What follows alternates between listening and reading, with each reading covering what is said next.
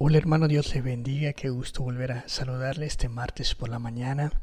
El día de hoy vamos a meditar en otro pasaje de Primera de Corintios capítulo 12, eh, que es otro tema recurrente en esta carta que sin duda debe estar presente en su mente cada vez que lea Primera de Corintios.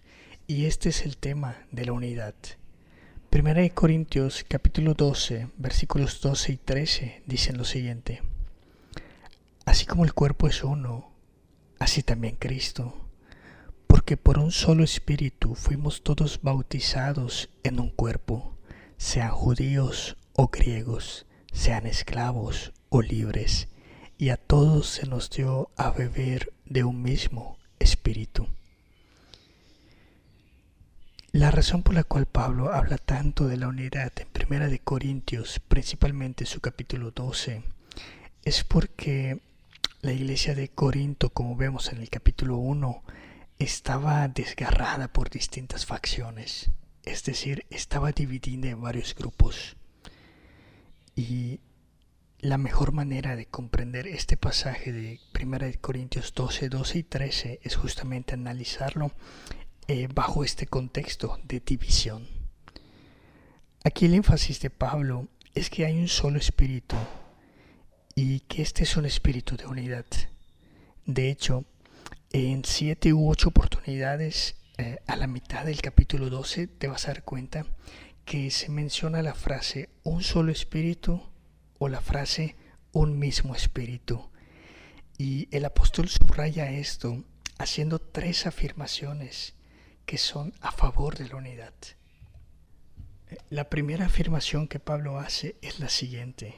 Él dice, en el capítulo 12, versículos 1 al 3, que todos los creyentes han sido iluminados por un solo y mismo Espíritu, para declarar que Jesús es el Señor. Y si queremos, hermanos, en nuestras iglesias, preguntarnos qué es lo que nos une, bueno, esta es una evaluación muy confiable y la podemos aplicar a cualquier persona o a cualquier iglesia, incluso a cualquier movimiento.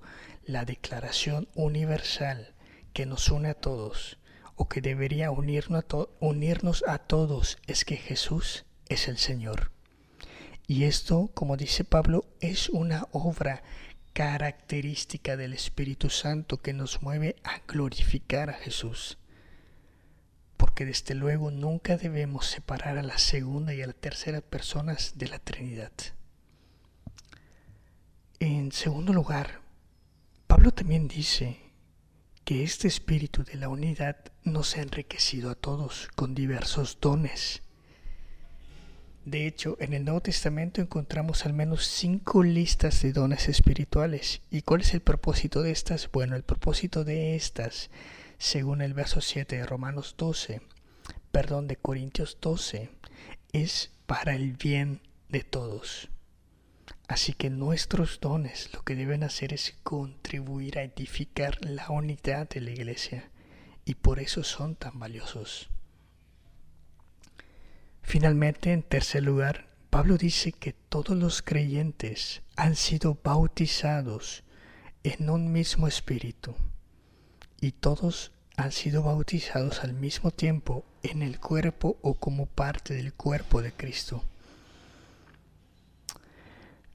es bien conocido, hermanos, en grupos carismáticos, grupos pentecostales, que ellos consideran que el bautismo ocurre como una segunda experiencia, es decir, como si hubiese dos nuevos nacimientos, el primero al arrepentirte y creer en el Señor y el segundo cuando te bautizas. Ellos hacen demasiado énfasis en ello.